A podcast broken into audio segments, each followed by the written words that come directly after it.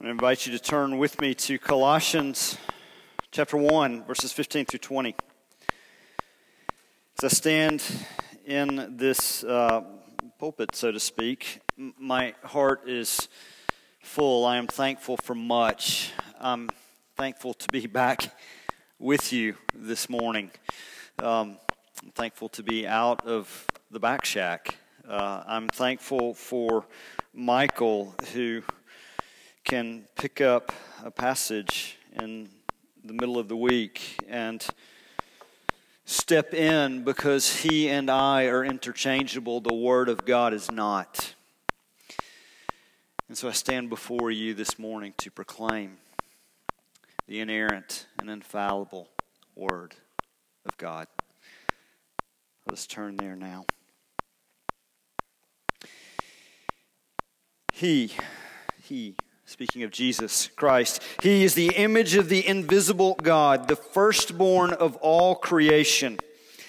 For by Him all things were created in heaven and on earth, visible and invisible, whether thrones or dominions or rulers or authorities.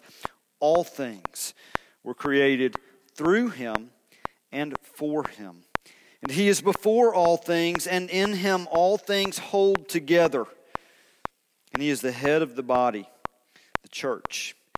He is the beginning, the firstborn from the dead, that in everything He might be preeminent. For in Him all the fullness of God was pleased to dwell, and through Him to reconcile to Himself all things, whether on earth or in heaven, making peace by the blood of His cross. This is the word of the Lord. Would you bow with me? Father, this is your word, and this word paints a picture for us of your fullness. And so we pray that as we explore this word, you would draw us into deeper intimacy with you as we grow in knowledge of you by looking to your Son, Jesus Christ. In His name we pray. Amen.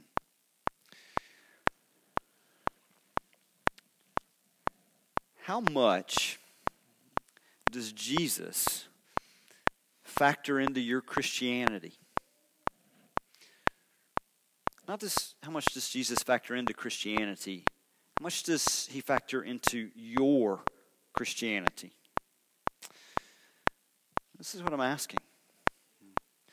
Is your Christianity Christ-centered? Or might it be some version of moralistic spirituality? It was a real question for the Colossian church. As we continue in our journey through this book, it interacts with a problem that we'll continue to see more clearly, but we must understand the context into which Paul is writing. The church is combining moralism and spirituality and angel worship and a little bit of Jesus.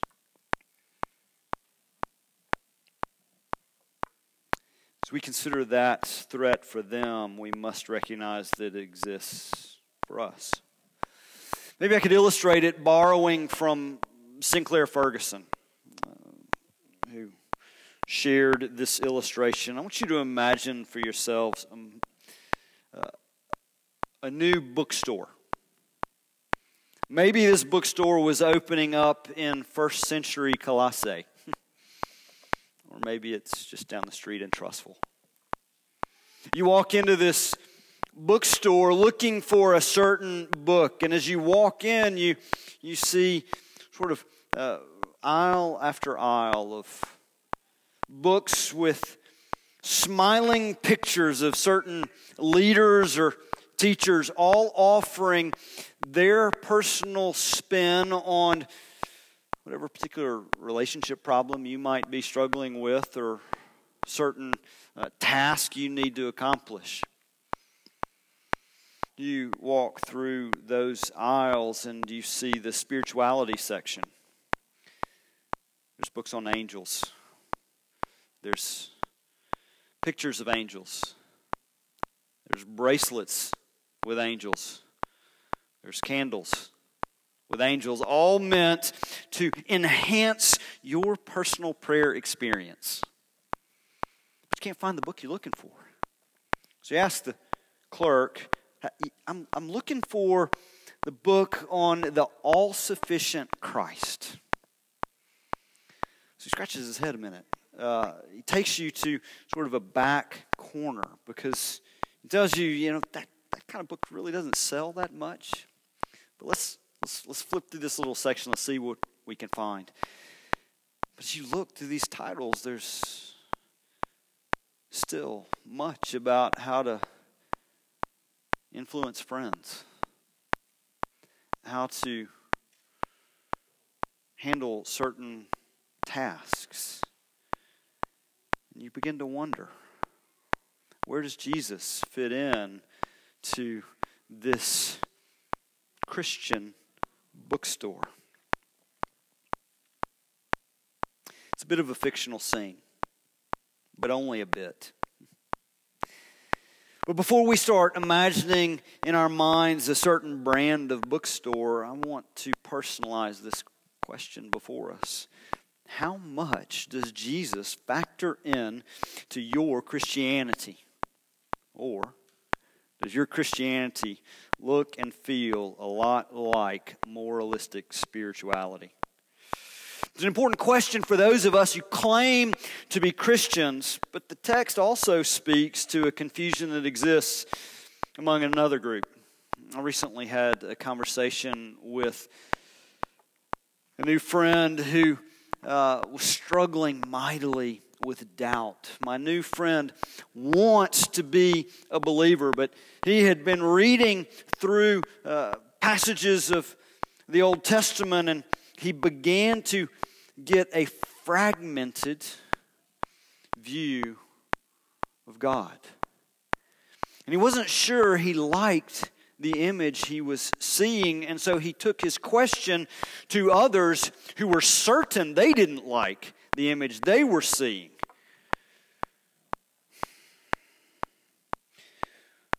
This text beautifully speaks to the doubter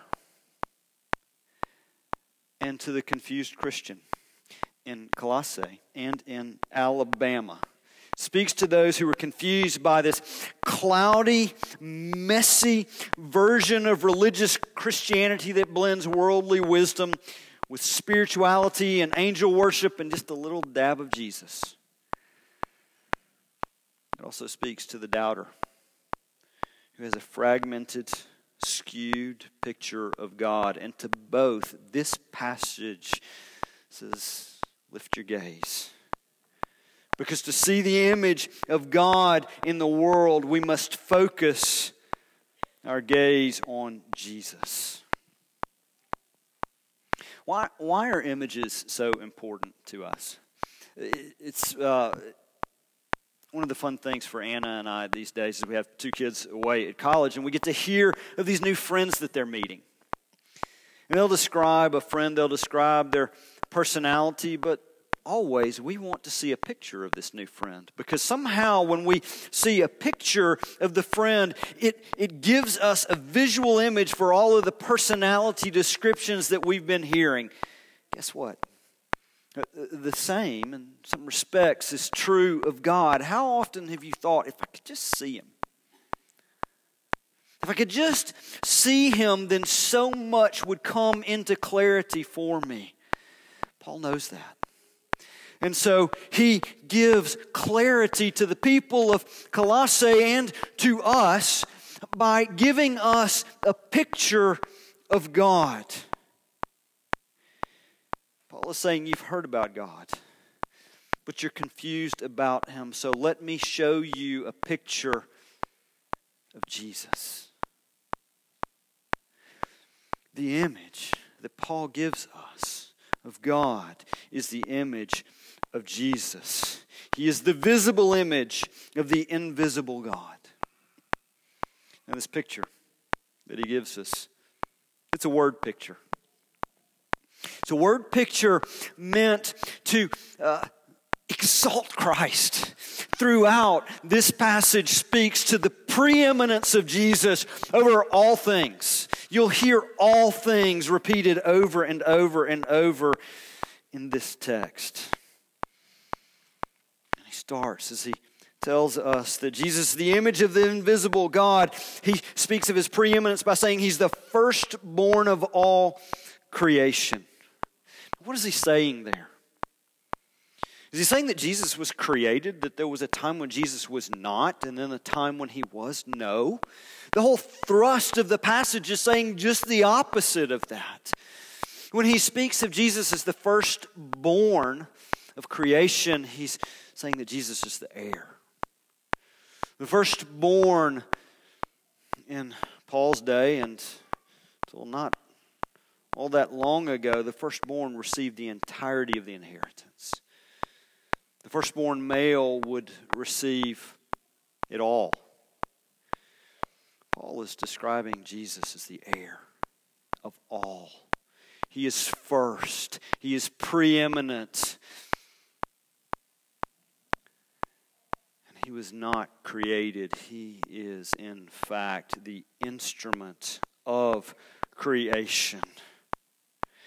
For by him all things were created. And as Paul talks about how all things were created by Jesus, through Jesus, he uses a series of opposites. Things in heaven and things on earth. Things visible and things invisible. The opposites include everything in between. And Jesus is the instrument of creation, and specifically for what was all too important for the Colossians. He was the instrument of creation for the spiritual realm when the text speaks of thrones and dominions and rulers and authorities. Think categories of the angelic host. The rulers and the dominions and the authorities. It's a way of speaking of the spiritual beings. Jesus is the instrument of their creation, but he's also the instrument of creation for the physical realm, which factors so prominently in our lives. Angels, babies, blades of grass, and the starry host. Jesus created them all. We tend to separate the God of the old and the Jesus of the new. But understand that when we do that, it gives us a fragmented, distorted view of the Father, and it gives us a weak picture of the Son. But the Bible says that Jesus has always been. That Jesus was not only present at creation, but he was the instrument of creation. It is mysterious. And to try and work through the mechanics of creation would be to miss the point. But what the text tells us is that all things were created through him and for him. We spent time a while back in Proverbs exploring the wisdom of God. Proverbs 9:10 tells us that the fear of the Lord is the beginning of wisdom, and the knowledge of the Holy One is insight. Much of our daily struggle, in some shape, form, or fashion, is the struggle to find wisdom, to make sense of the world. And if we can just make sense of the world, we'll have some direction. We'll find meaning in life. Do you want wisdom? Know God. And the text tells us that to know God the Father is to see Jesus. This is the wisdom we need to navigate the bookstores that we find ourselves walking through. It's the wisdom that we need to navigate life. And it begins with Jesus as creator. Think about it for a moment with me. If Jesus is merely a wise teacher, if Jesus is merely a nice guy, then we can relegate him to a back corner of the bookstore. But the Word of God says no. The Word of God exalts Jesus Christ over all, saying He is the creator of all. So the Jesus section of the bookstore just got bigger. It just got bigger. But Paul's just getting started. Because Jesus is not merely the creator of all things. He is the ruler of all things. He transitions a bit in verses 17 and 18. And He, Jesus, is before all things, and in Him all things hold together. And He is the head of the body, the church. It's the beginning, the firstborn from the dead, that in everything He might be preeminent. What do we say when a leader leads well? And through his leadership, the group is unified, is well functioning. Whether it be an organization, whether it be a team, whether it be a family, we describe this type of leader as the glue. The glue that holds the group together. Did you hear? Text is describing Jesus as the glue, not of the family, though of the family. Jesus is the glue of all creation. He holds all creation together. He has created the visible and invisible realm for His purposes, and He is intimately involved in creation, guiding, directing, ruling all things to its glorious end.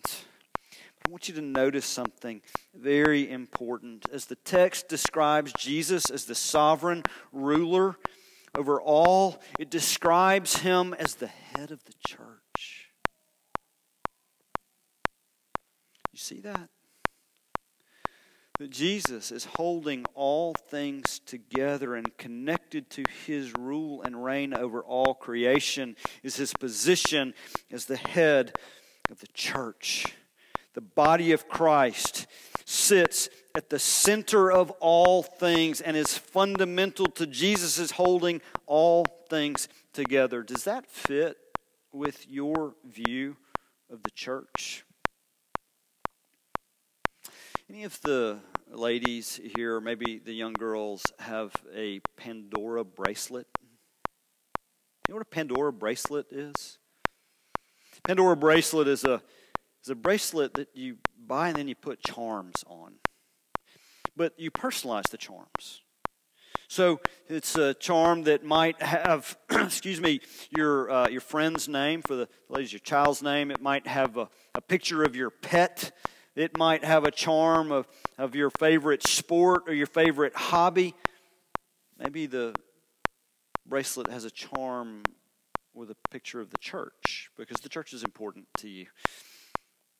I think too many of us consider the church as a charm on our Pandora bracelet. One of the things that describes who you are, but only one of the things that describes who you are. And whether we know it or not, when we think in those terms, we're relegating the church to a position somewhere on the periphery. Important, but not central. The text is telling us that the church of Jesus Christ, and Jesus as its head, is not a charm on your Pandora bracelet. It's fundamental to Jesus Christ, ruling all things, holding all things together. He is the glue, and the church, His body, lies at the center. Friends, the Jesus section of the bookstore just keeps getting bigger. And when we see Jesus as creator, as we see Jesus as ruler, we can no longer merely look to him for relationship advice.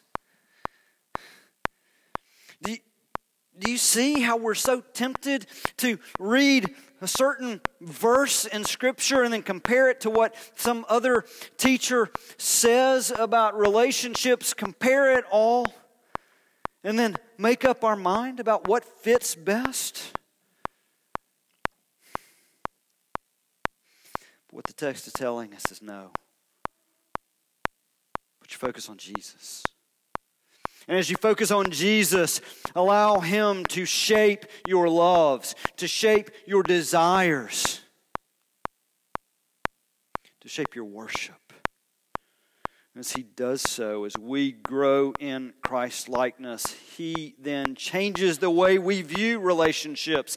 Then and only then will we see in the context of relationships the call to be Christ-like in the way we sacrifice for one another, to serve one another. Those things make no sense if we are at the center of our own universe. But if Jesus is at the center of our universe, sacrifice, service, love is not good advice on how to enjoy relationships more. It's who we are. See Jesus as the center of all. Do you see the difference? How knowing Jesus changes everything. Worldly philosophies, they're empty. They hold no power. But your existence has meaning because Jesus is the creator, because Jesus is the ruler. But I understand, as I say that, that for the doubter and even for the confused, we're still trying to gaze at this picture of Jesus. And why are we trying to gaze at the picture of Jesus? Because we see his power and might, but we're wondering about the expression on his face.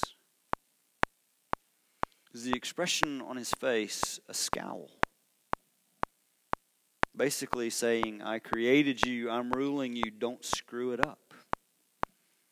That's what we want to see on his face. That's what we want to see in this picture, because that is what we're tempted to think about the Father.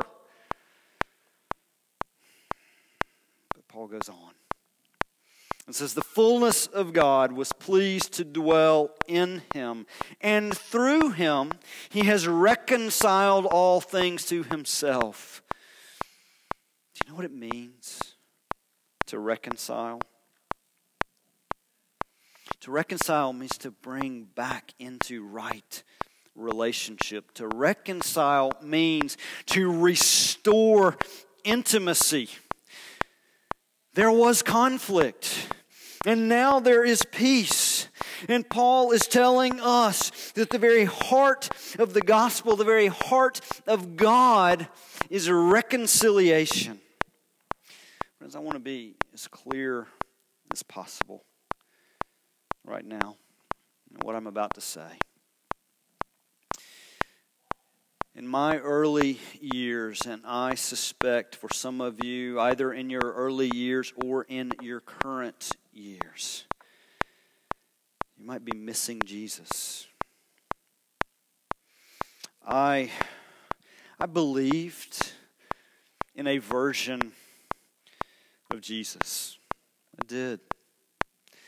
But I missed reconciliation. And in missing reconciliation, yet having a version of Jesus, what I was left with was moralistic spirituality. As for a large portion of my life, I missed Jesus, and some of you do too. But Jesus, as we see so clearly in this passage, came to reveal God and to redeem sinners. And that redemption is required because we sin. Now, in some vague way, I knew about that, but here's what I missed. I missed the transition from we sin to I sin. I universalized sin, but I didn't own it. And in not owning it, I missed the heart of the gospel, the heart of reconciliation.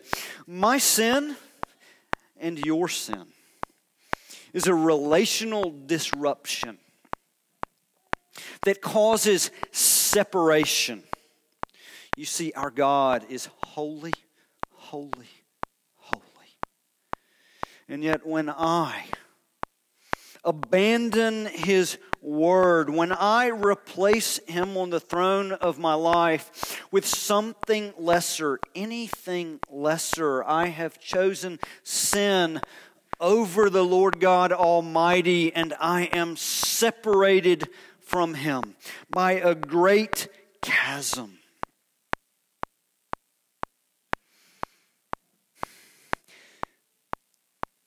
Jesus, the instrument of creation and the ruler of all things, saw my condition long before I did. Long before I saw a vision of Him, He saw with clarity who I was, and He entered into His creation. He came because nothing in me could bridge the chasm created by my sin. You and I, we can't reconcile the relationship that has been broken with God. We cannot restore intimacy because God is the offended party, and the offended party is the one who must do this work. Jesus came. Jesus came to bridge the chasm. Jesus came to restore intimacy. Jesus came to reconcile to Himself all things, and included in all things was me. I missed Jesus because I missed how my sin had separated me from the Father. I missed the eternal separation caused by that sin. I missed the very purpose of Jesus' coming. Jesus on the cross shed His blood, taking the punishment that was due to me and due to you. And in so doing, He bridged the divide. He reconciled us to the Father. He restored intimacy. He accomplished the work of reconciliation on the cross by shedding His blood. Brothers and sisters, know this Jesus.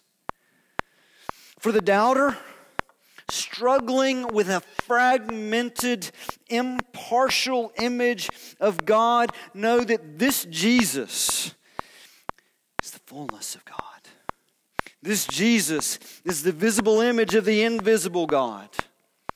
For those caught in the confusion of moralistic spirituality, look at the picture that we have in this passage. If Jesus is merely a good teacher, then go ahead. Read a little Jesus. Read a little philosophy and figure it out. But if He is Creator, if He is ruler, if He is a reconciler, we have no such option, nor would we desire one. We simply receive Him, and we simply worship Him. The practical applications abound when we see that we are no longer at the center of the universe, that Jesus is. It changes our understanding of union with our spouse when the world is no longer about us. It changes our selfishness in friendship when the world is no longer about us. These are all important points of practical application, but they are all derived from knowing this Jesus. And so I want to take you to what is the most appropriate and fundamental application of this text. I'd like to invite the music team to join me up front. Can I share with you what might be the most beautiful truth of this text? Most scholars believe that it is a hymn. I told you in the beginning that Anna and I like to see the picture of the friends, of the kids that our friends are, of the new friends for our kids. So we want to see the picture because that picture just imprints an image in our minds. But do you know what imprints images on our hearts? Song. Song. And Paul is teaching truth by pointing us to an image of Jesus, giving us a hymn. How appropriate. Because the truths that we hold most dear, what do we do with them? We sing them. The point of application from this text is to know Jesus, but it is also to sing Jesus. Friends, in your car, in your home, as a family, sing Jesus, because what we sing is what unites us. What we sing is what we hold most dear. So please stand. You and I and our music team together are going to close this sermon in the most appropriate form of application that I know. We are going to sing the preeminence of Christ. Friends, sing to your own hearts and sing to your neighbor this image of Christ as together we sing in Christ alone.